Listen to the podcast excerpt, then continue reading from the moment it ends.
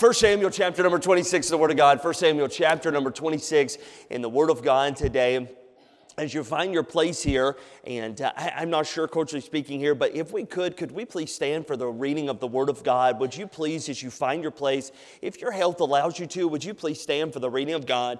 1 Samuel chapter number 26. And to help you out, let's go ahead and go to the very end of this chapter. We're going to go to the very end of this chapter. I'm going to read one verse and we're going to dive right into the Word of God. We'll give uh, some context and some historical background of where we're at here in this passage of Scripture. And uh, but we're going to start just by reading one verse as the Holy Spirit allows in time today. Uh, we'll move past verse number 25. But 1 Samuel chapter number 26. Would you please follow along as I read in verse number 25? The Bible says this And Saul said unto David, Blessed be thou, my son David. Thou shalt both do great things and shalt still prevail. So David went on his way, and Saul returned to his place. This morning, I'd like to preach a message entitled From Mountaintop to Valley.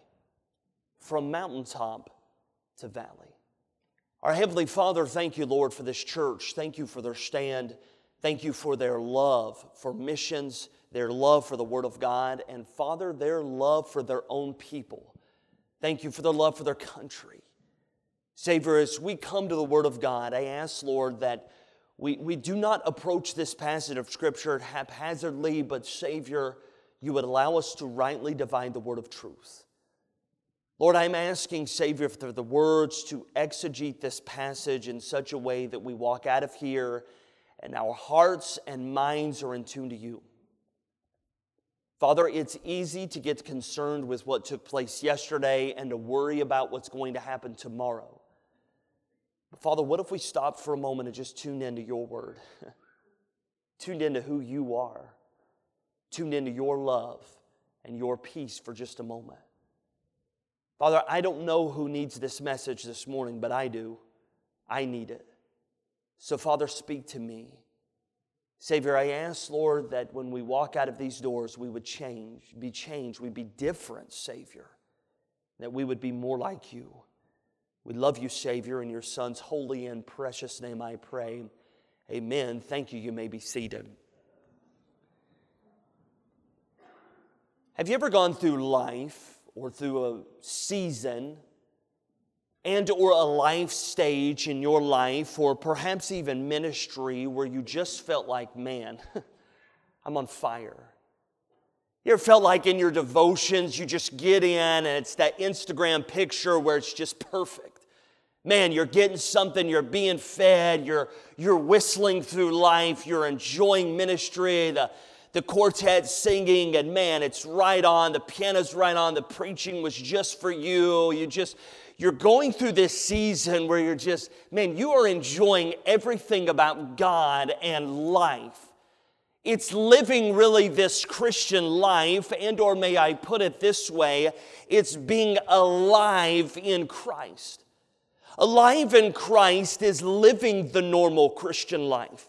There's going to be attributes and attitudes of our Savior that many times it's not one of those things where we have to think about maybe a fruit of the spirit and or maybe one of the beatitudes in matthew chapter 5 where, where it's those things that we're working on. It's just things that man i've got to grow in here. I've got to have this. So the, the normal christian life being alive in christ is at times just walking with our Savior. And as we walk with our Savior, it's taking on His attitude, His attribute, His living, and we're allowing it to flow through us naturally.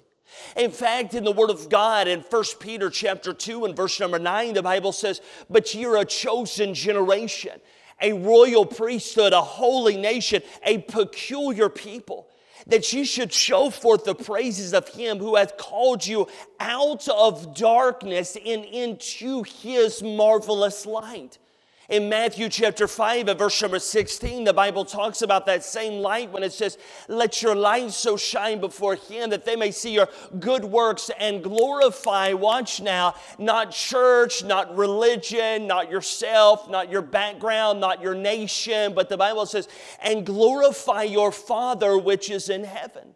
There are those times and those moments that, man, you just feel like I, am just on this mountaintop I'm just experiencing just God's glory and His grace and His goodness. And I, am just, I feel like at this stage, whether you're in it right now or you have experienced it before, I believe all of us in some life stage, whether you're 12 years old or, or, or man, you're in the fourth quarter of your life, you have experienced God like that.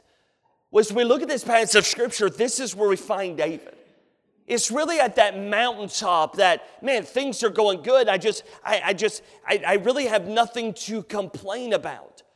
We know the story of David, and David really had an incredible journey since David was introduced to us in 1 Samuel chapter number 16. And was able to talk to our men this past week about that introduction of David. And David is really brought on the scene in chapter number 16 because in chapter number 15, Saul rebelled against God and did not fully follow his commands. And so God took away his throne and shows up on the scene through the prophet Samuel in chapter number 16. And we really have this introduction of verses number 10, 11, and 12 to this young kid that honestly everybody forgot about. Eliab and others are brought through Jesse's home to be anointed king. And the prophet says, Nope, nope, nope, nope, nope, nope, all the way seven times until finally says, Jesse, you have any more sons? And yeah, actually, we do have one more. We, we, we, kind of forgot about him. He's out in the field he's keeping sheep, and they brought David in. And Samuel says, This is the man. And David is at that moment anointed king. And we know the story of David. It's a fantastic, fantastic uh, life of 54 chapters devoted to his life. And I think probably one of the most famous stories is found in chapter number 17 when David goes out onto the field against this giant. I mean, the odds are not in his favor. And yet, uh, David walks out on that field and, and speaks those famous words in verse number 29 Is there not a cause? And, and takes on Goliath and kills him with just one stone right in the forehead, and he falls flat. And all the way through David's life, we're just seeing victory and great things happen. And even when he goes on the run and he's running from Saul because Saul's jealousy against him, we still see that David has these really big victories in his life.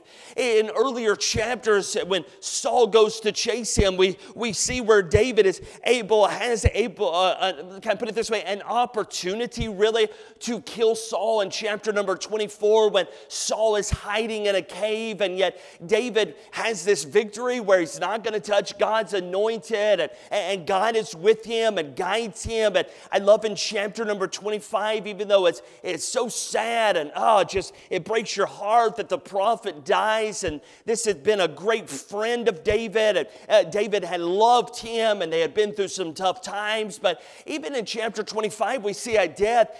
Really, we still see a victory that David just continues to climb to this mountaintop because, because he's able to get through and he's able to get through his grief, and God is with him in a great way. And then we see again in chapter number 26 another great victory when David and Abishai go down into really what would kind of be their enemy, although they were on the same side, they, they go down into the camp of Saul, and Abishai, this warrior, and David sneak down in. And what they do is they take a spear and they take a cruse of water and they sneak back out of the camp and they go up.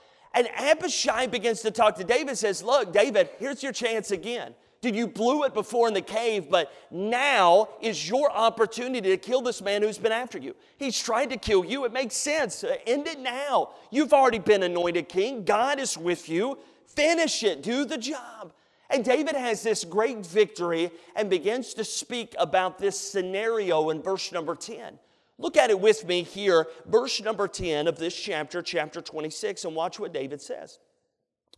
Watch now. And David said, Furthermore, as the Lord liveth, the Lord shall smite him. or his days shall come to die, or he shall descend into battle and perish. David says, I'm not going to touch the Lord's anointing. It's not, it's not my job. He's got it. God's got this. It's, just, just let, let God take care of this. And we see in verses number 9 through 19, David takes the spear, this cruse of water, and goes up and then calls down to Saul and begins to tell Saul, Saul, look, listen, tune in, watch. I, I could have killed you. I could have taken your life, but I did not. And so Saul begins to become convicted, and Saul's response begins in verse number 21. Now, would you look at it with me and watch what Saul says? Then said Saul, Man, I have sinned. Return my son David, for I will no more do thee harm. Because my soul was precious in thine eyes this day. Behold, I have played the fool and have erred exceedingly. And David answered and said, Behold, the king's spear, and let one of the young men come over and fetch it. Verse number 23. And the Lord rendered to every man its righteousness and his faithfulness. For the Lord delivered thee out of the hand this day. But I would not stretch forth my hand against the Lord's anointed. And behold, as thy life was set much by this day in mine eyes, so let my life be much set by in the eyes of the Lord. And let him deliver me out of all tribulation. And this is where Saul says, David, you're going going to be blessed. You're going to do both great things. You're going to prevail. And the Bible says that David went his way and Saul went his way. And we see once again this, this amazing victory for David. great story. I mean, it's just like in a Disney movie where it's like, and they lived happily ever after the end, and you go into the credits. Like, man, great story. That was good. That was great. Was happy go lucky. It's one of them Hallmark movies, baby. You know, they're all the same, but you, you're left with an awesome feeling. Well, that's what we got here. You're left with the great feeling. They lived happily ever after. The victory, the mountaintop. David's there. He's experienced it. He's got it. Man, he went his way, he went his way, and that's it. We're done. Boy, great. And if we close right here, it'd be, well, let's have an invitation and we're done. Great story. But, whoa, whoa, you're not that lucky just yet, okay? Next week is like shortened Sunday or something like that. It's not this week. So tune in, listen now. If we ended there, it'd be great. But there is a chapter 27. And chapter 27 and verse number 1 says this. Look at it with me. Look at verse, chapter 27. Look at verse number 1. And David said in his heart, after this great victory, a life of mountaintop Israel. Here's what he says I shall now perish one day by the hand of Saul. Yeah, you know, there's nothing better for me than I should speedily escape in the land of the Philistines. And Saul shall despair of me and seek me out any more of the coasts of Israel, so shall I escape out of his hand. Excuse me, oh, David, what happened? David, uh, dude, we just, what, you just, uh, how? What, what's going on? How does a person go from this to this? How does a person go from, I'm going this way, you're going this way, you're going to do great things, adios, see you later, we're done, but that's it? How do you go from a mountaintop to nothing? I'm nothing. I'm just, I'm not, I'm not, I might as well go back to the world. I might as well go back to the Philistines. Before we're too hard on David, I think at times, even our local church, you and I perhaps have even experienced and or watched somebody experience this. What takes place in a person's life where they grew up in church and they grew up in a youth group, and they grew up going to camp and they, they grew up loving God and they grew up with the Bible in their hand, they grew up at camp uh, preaching for a preacher's boy contest, they grew up singing in a quartet, uh, they grew up in choir, they, they, they, they're teaching in a Sunday school class, they, they love God and they love Jesus, they're involved and they're the first ones out there to grab those Easter tracts and head out and to pass them out and they're inviting people in. Man, I mean, they're, they're Mr. Faithful in Sunday school. They're Mrs. Faithful to choir practice. I mean, they, they are on mountaintop. They're there. You never worry about them. And fast forward 365 days later, they're no longer in church. Their marriage ends in divorce. Their kids aren't serving God. Everything, whether it be uh, whether it was Snapchat or whether it be Instagram or Facebook or Twitter, it doesn't matter what your flavor is of social media. It has nothing about God. It has everything to do about I'm miserable. Nothing goes right. Oh, woe is me, excuse me. Even us in our life, we have kind of pondered what takes place in a person's life where here they are and they're serving God, and they're doing great things, and everything looks great and beautiful, and daisies and flowers and butterflies and roses, and it's just, it's great and it's wonderful. And then the next thing you know, they're doing nothing. They're living a chapter 27, verse number one type of life where it's God has nothing for me. I don't even know why I'm here. I might as well go back. What takes place in a person's life?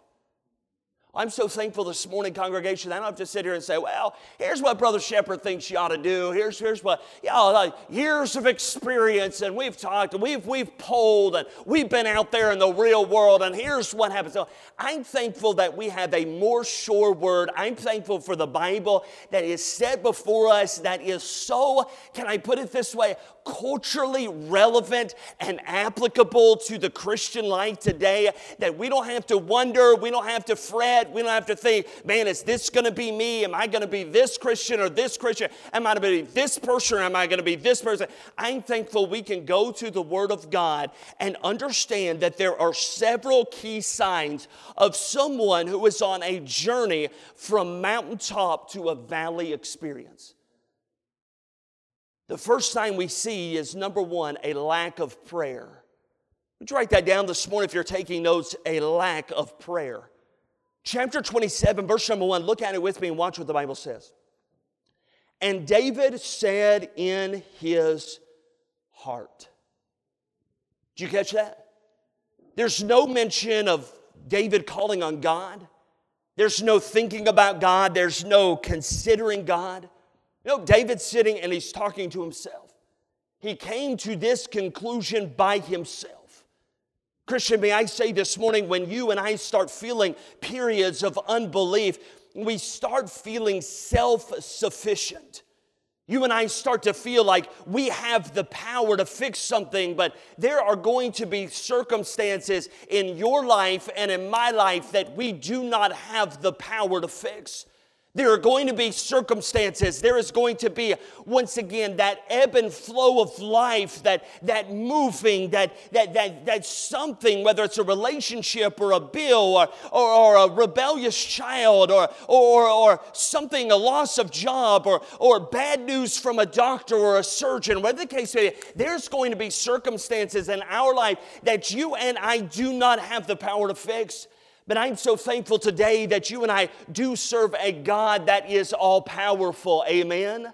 You and I do serve a God that has the power no matter what is out of our control, that our Savior is always in control prayer to our Savior on to drive us to the realization that there is nothing that God cannot handle. In fact, the Bible says, These things have I spoken unto you that are in me, that you might have peace. The world shall have tribulation, but be of good cheer. I have overcome the world. What is it, friend, today that you're struggling with? What is it today that you feel like in your life it's just, it's out of my hands? What is it in your life that maybe like David, you honestly have a fear of? I fear this, or I fear bankruptcy, or I fear divorce, or I, I fear for my child, or I, I feel, what is it in our life that we are just simply struggling with?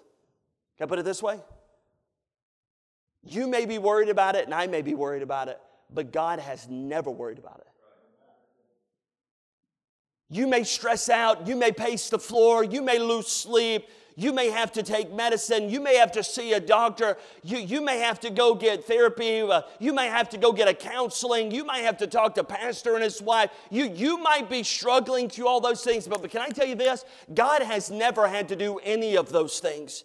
In fact, he says this listen, you think you have tribulation. I've already overcome it. You think you're going through a tough time. Understand, greater is he that is in you than he that is in the world. I've already done this. I've tried this. I've been there. I prayed three times. I fasted a meal, and still I'm not hearing from God. Understand this. Don't lose faith. God's got it. But sometimes you got to let go. Isn't it amazing in, in in life, at times, we become, honestly, we just come, become very religious. I'm just gonna say this because this is a very, this is a very grounded church, and so I believe I could speak like this today, and it's because of your background. But at times, we almost become fake in the things that we really believe are, are impressing God. Don't believe me? Let Pastor call on you to pray and see if you really talked to God or you just ran through something you've prayed a million times before. Jump in your devotion and, and don't tell tell me you got something from the Word of God. And it, it, wasn't just I went through the Baptist Daily Bread or I jumped on Logos or I, you know, I went through my YouVersion today and I got my five verses out of the way and I got my little clip for the day. And so, boom, I'm good. I'm great. I'm, I'm ready to roll. Hey, I got this.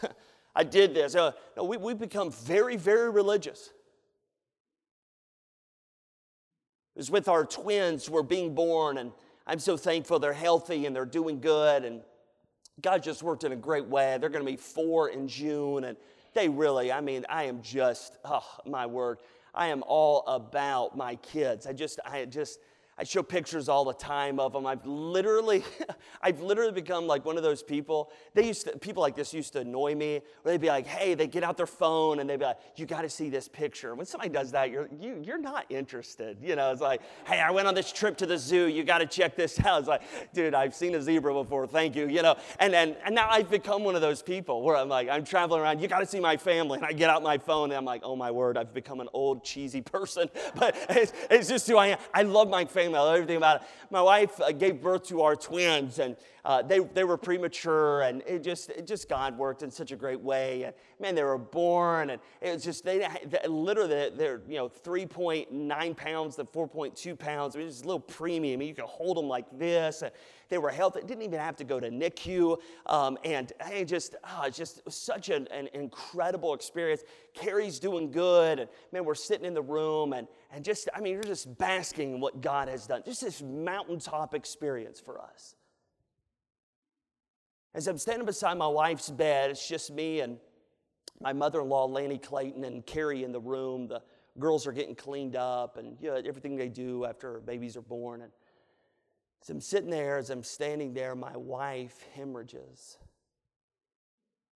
I don't want to be gross this morning, but anyone who's ever been in the, the medical field, when somebody hemorrhages, it's, it's just a lot of blood really, really fast.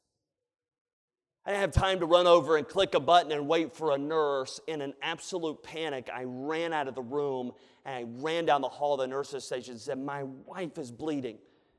They came running in, six nurses, uh, two anesthesiologists, and our doctor that had been there all come running in. The doctor immediately runs over the wall and gives a code. My wife passes out just like that. I'm standing over in a corner, and as I'm sitting there, I'm literally watching my wife bleed to death.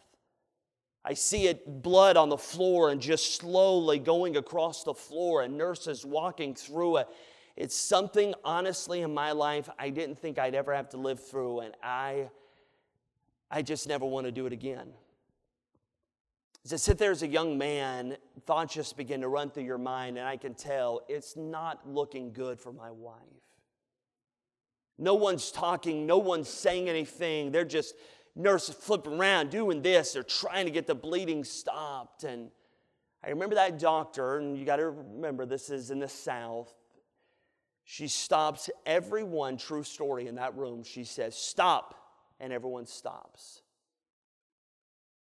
She looks at me and she says, Preacher, you need to pray right now. As I'm sitting there, let me tell you something, congregation.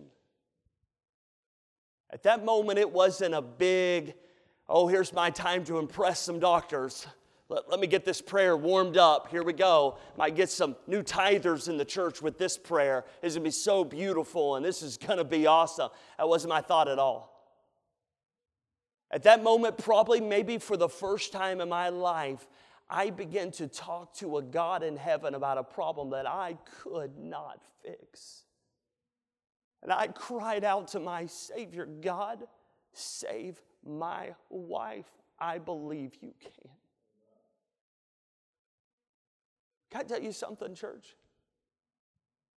Why we try to take care of these things by ourselves? Why are we going through life thinking, yeah, let's pray that we reach Canada for Him? do we pray or we just running through and saying? Do we really believe that God can save souls on Easter? Or we just, yeah, we've done it a hundred times before. Let's grab the cards and let's get out there and pass them out. Or, or are you and I seriously getting bold in our prayers?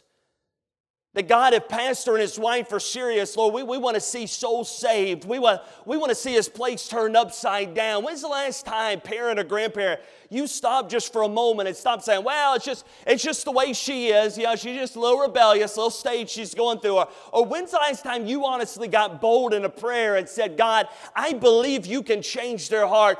Get a hold of it before Satan does. When's the last time we stopped believing what the doctor says and it's not looking good? It's stage whatever. And so, well, I guess that's it. No, when's the last time we stopped just, well, God, have your way? But honestly, truly stopping for a moment and saying, God, I'm going to get bold in this prayer because I believe in six literal days you made trillions of galaxies out there with trillions of stars, and in five little words you said, and He made the stars also. And I believe you did all that. And God, if I believe you did all that and that you sent your Son to die on a cross for my sin and that I'm going to live with you for all of eternity, and I have faith that you did that for me and that I believe and I'm saved, then God, I'm going to have faith and I'm going to to be bold in this prayer that I'm not going to be down and out or, well, whatever comes, I guess we'll do it. No, God, I'm just going to tell you, I'm going to be serious about calling on your name and calling out that you can do great things. Understand, church, bold prayers honor God, and God honors bold prayers. God isn't offended by your boldest prayers or your biggest dreams. He is offended by anything less. If your prayers aren't impossible to you, they are insulting to God. Why? Because they do not require divine intervention. But you just ask God to part the Red Sea, or you call on Him to make the sun stand still, or to make the iron axe head float, and God is moved to omnipotent action. There is nothing God loves more than keeping His promises and answering our prayers and performing miracles and fulfilling the dreams that you and I have in our life. Whether it's a mountaintop or a valley experience that you're going through in your life, can I say this? Call out to God. Because David's first mistake was this well, I said in my own heart. Go ahead, I dare you this week. You ready for this? I dare you this week to go through an entire week without saying, I think. I dare you to go seven days without saying, I feel like. Try it. Try it this afternoon. You know why? That's our habitual lifestyle. Well, I just feel like. Well, I just think that. Well, how about we just start calling on God and stop thinking with ourselves? Here's what God's word says. Here's his promises. Understand, church, first of all, it was a lack of prayer, but number two, would you write this down? It was a lazy conclusion. And David said in his heart, look at verse number one, watch it with me now. And David said in his heart, first mistake, I shall now perish one day by the hand of Saul. Watch what he says. There is nothing better for me. When we're living life that is not dependent on God, you and I are going to reach bad conclusions. When you and I take God out of our life, we start believing that there is nothing better here for us. Can I put it this way? That is a lazy way out. I've spoken to hundreds, hundreds of students across our nations over the past year. And it is always, well, I just can't find the God's will for my life. That's a lazy conclusion. Well, I just, I just, know, I, I, I would be serving God, but, uh, you know, I just, I really can't find anything in the church to do. That's a lazy conclusion. A lazy conclusion is, is saying, ah, God, you know, I would do this, but, I, you know, I just really can't. You know what David says? In my heart, here's what I saw, and here's the conclusion I came to. The conclusion is, ah, there's just nothing better for me. Can I tell you something, church? You are worth so much more than that. I look at young people all the time, 17 years old, say, Would you stop? You are so down on yourself. You're so out. Stop for a moment. You are worth so much more than that. Are you and I, right here at Bible Baptist Church, are we willing to serve God with the talents that He has given us? How many, even in this congregation or the congregations around Canada, that meet each and every Sunday and they're wasting what God has? They're wasting what God has given them. They're wasting what the plans and the dreams that God has for their life. I love the verse in Isaiah that says, And I heard the voice of the Lord saying, Whom shall I send and whom shall go for us? Then said I, Here am I, Lord, send me. What is, what's going to be your conclusion today? Is your conclusion this? You know, I probably would hand out a track, but to be honest with you, preacher, I'm just a little bit, I'm introverted a little bit. That's a lazy conclusion. You know, I, I, I, would sing maybe in a quartet, or I, I, would get involved over here in the orchestra, but I, you know, I'm just, I'm just not good as, as so and so over here at the trumpet. That's a lazy conclusion. I, I would, I probably would get my Bible more, but I just don't have the, the, the knowledge like our pastor's wife. So, you know, I just, I just, I, I just, let some, I, I just, I just won't get in it probably as much. It's lazy. I would get involved in, in uh, a Sunday school class, but to be honest with you, Brother Shepherd, I've been teaching for 30 some years, and so I think it's about time I step out. It's a lazy conclusion. You know, I probably, I probably would get involved, but you know, there's so many other people that are more mature than me, and they've been in church a lot longer, and they're just a lot better at those things. So I'll just let them. That's a lazy. It's lazy. It's le- we've become very lazy in our conclusions. You know why? Because we seek it ourselves. I told our men this week stop comparing yourself to everybody else. We live in an Instagram world where we view the best of everybody else. We view the very best of nobody. I said at the men's conference, no, there's no pastor that gets on there and brags about a bad Sunday. Is that right, preacher? I mean, no, nobody gets on there and says, well, it's been you know, 15 weeks in a row, we haven't had anybody baptized. Nobody brags about that. Nobody says, well, I'm telling you, uh, it was an okay day, but the, tr- the, the music, it was dead. I'm telling you, our Levi just really didn't, just, just didn't bring it today. You know, I don't know if it's the beard getting his way or what, but he just said, listen, nobody does that. Nobody says that. I said this. I said I get on, I get on Twitter, Instagram, and to be honest with you, it, it almost affects me. Like there's these families that are like, oh, we're out to eat, hashtag perfect, you know, and, and all their kids are there and they're just, they're eating and it's gorgeous and, you know, it's just, man, then they have the right filter on and all their kids are just sitting there with a napkin in their lap and they're just eating their steak, you know. Dude, if we went to a restaurant, it's hashtag disaster, baby. I mean, we got pizza is everywhere and our kids are upside down. I don't know what is about our little London. She just cannot take a normal picture. All the time, Carrie says, act normal because every time it's like, and by cheese, we're all like, cheese. And she's like, eh, you know, just like her mother. And I'm just like, it's, it's, it's, it's, listen, and I compare my life, I start looking at everybody else, and honestly, if I'm not careful, I'll come to the conclusion our, our family's just messed up. like we're not normal. You know why? The social media age we look at, we're looking at everybody's best and we're comparing our worst. Stop. Because I'm telling you, God sees something in you that maybe even yourself doesn't see. I don't care what your background is. So you spent time here. I did this. You don't understand. I've, I've been divorced and now I'm remarried. You know, great, that's in the past. Now serve God and move on. Yeah, I got sin in my life and I did this and I confess. You don't get an attaboy button for that. The Bible says if you confess your sin, it's faithful and just to forgive your sin and to forgive all of righteousness. It's done. It's covered. It's under the blood. You know what? Put your hand to the plow and move on. Well, you don't understand. I've been through this and I've been hurt so bad. Yeah, we, we've all got that in our lives. We've been hurt. we've been hurt deeply, maybe even by another Christian. But Paul said, you know what? I press toward the mark for the high calling of prize in God in Christ Jesus. I'm not, I'm not going to worry about James. I'm not going to worry about Demas. I'm not going to worry about everybody else that's hurt me in my life. No, no. I'm just going to move on. David said, You know what? I just said in my heart, there's just, to be honest with you, there's nothing better for me. Stop, Christian. You are beautifully, perfectly, incredibly made by an Abba Father that loves you.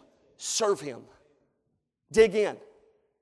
Be the first to run out those doors and grab some tracks and advice. Well, nobody's going to come with me. Lazy conclusion. Well, I invited somebody before and they just didn't come. Congratulations, we all have done that.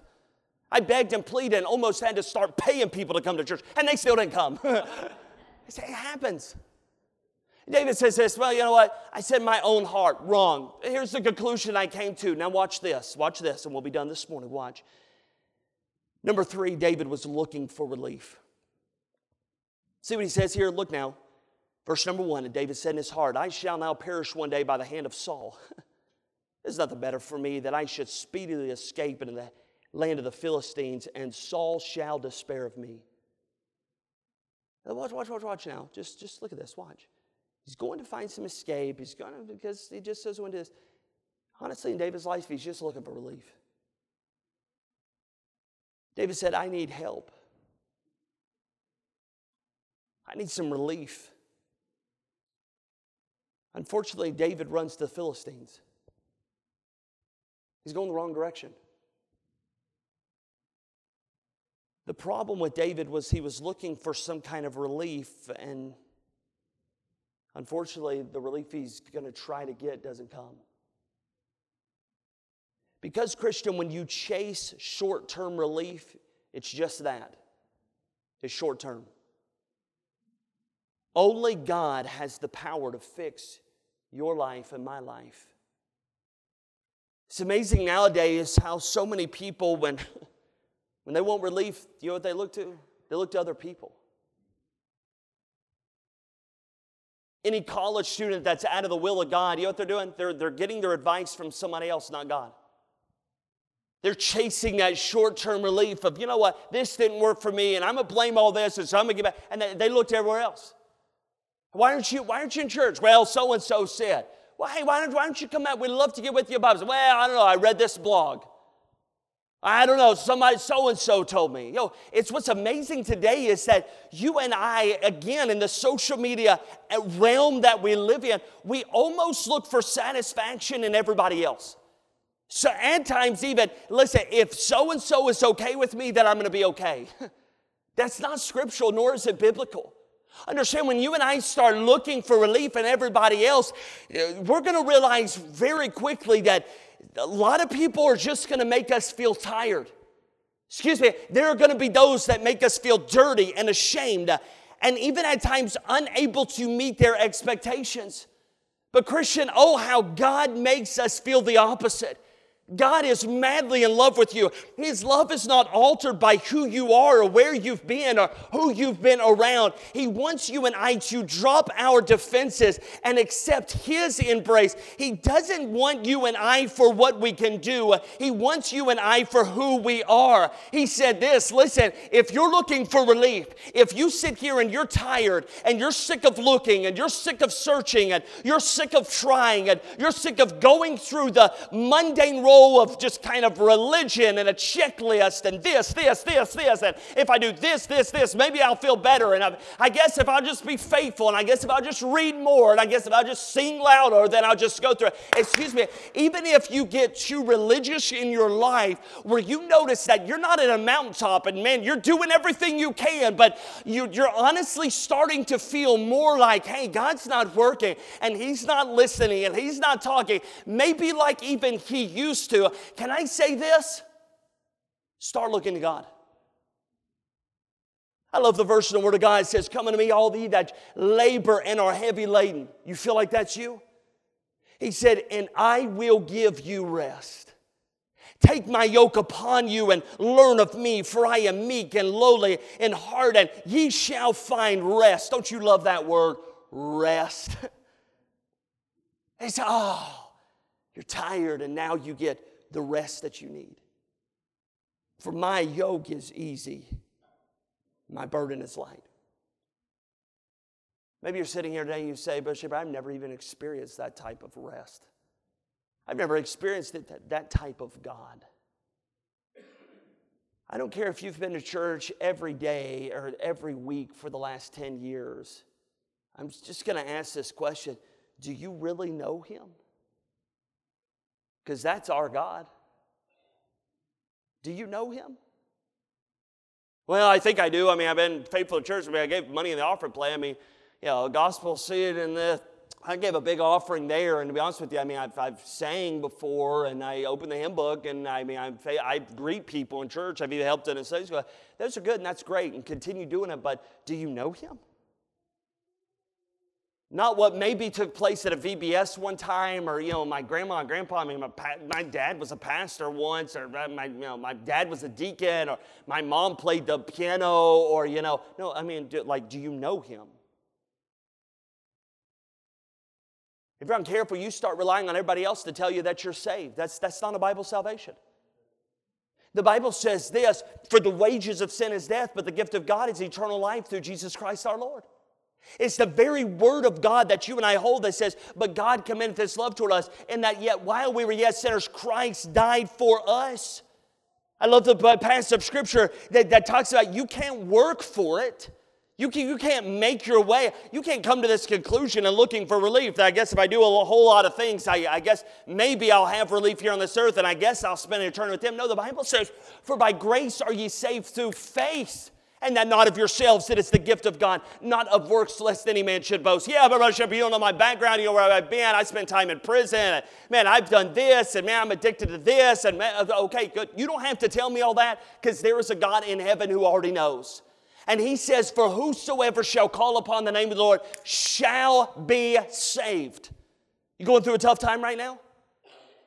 You in a valley? Struggling? Oh, the disciples were. And Jesus looked at his disciples who were not quite comprehending what was going on, and he could see that their spirits began to dip down into, well, we think, God, you're going to be this and do this. And he says, no, I'm not going to do that. I'm going to die on a cross. I'm going to save the world for their sins. All of a sudden, they start dipping down into this kind of depressing news. and Jesus looked straight at them. He said, Let not your heart be troubled. Ye believe in God, believe also in me. In my Father's house are many mansions. If it were not so, I would have told you, and I go to prepare a place for you. And if I go and prepare a place for you, I will come again and receive you unto myself, that where I am, there ye may be also. Now, Thomas saith unto him, Lord, we not know, whither thou goest, and, and, and how can we even know the way? And Jesus saith unto him, I am the way, the truth, and the life. No man cometh unto the Father but by me. Hey, church, can I help you out this morning? Let me just encourage you in the Word.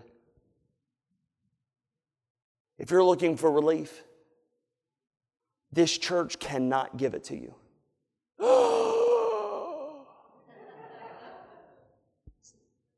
the pew you're sitting in cannot give it to you. I, I hate to bust your bubble, but this pastor cannot give it to you. Dr. Stone can't give it to you. Pastor Levi can't give it to you. Brother Shepherd can't give it to you. But we all know a Jesus who can. And he's saying right now, stop. Stop. Yeah, but God, I feel like if I could just stop. Yeah, but Lord, I, the conclusion, and remember, I experienced, do you remember? Stop. stop. Okay, Lord, then what do you want me to do? Cast your care upon me, for I care for you. Go ahead, give it to me. But Lord, what, what, what, if you don't mind me asking, what are you going to do with it? Don't worry about it. I got it. The church, what took place in David's life that took him from a mountaintop to a valley experience? A lack of prayer, a lazy conclusion, and then he was looking for relief.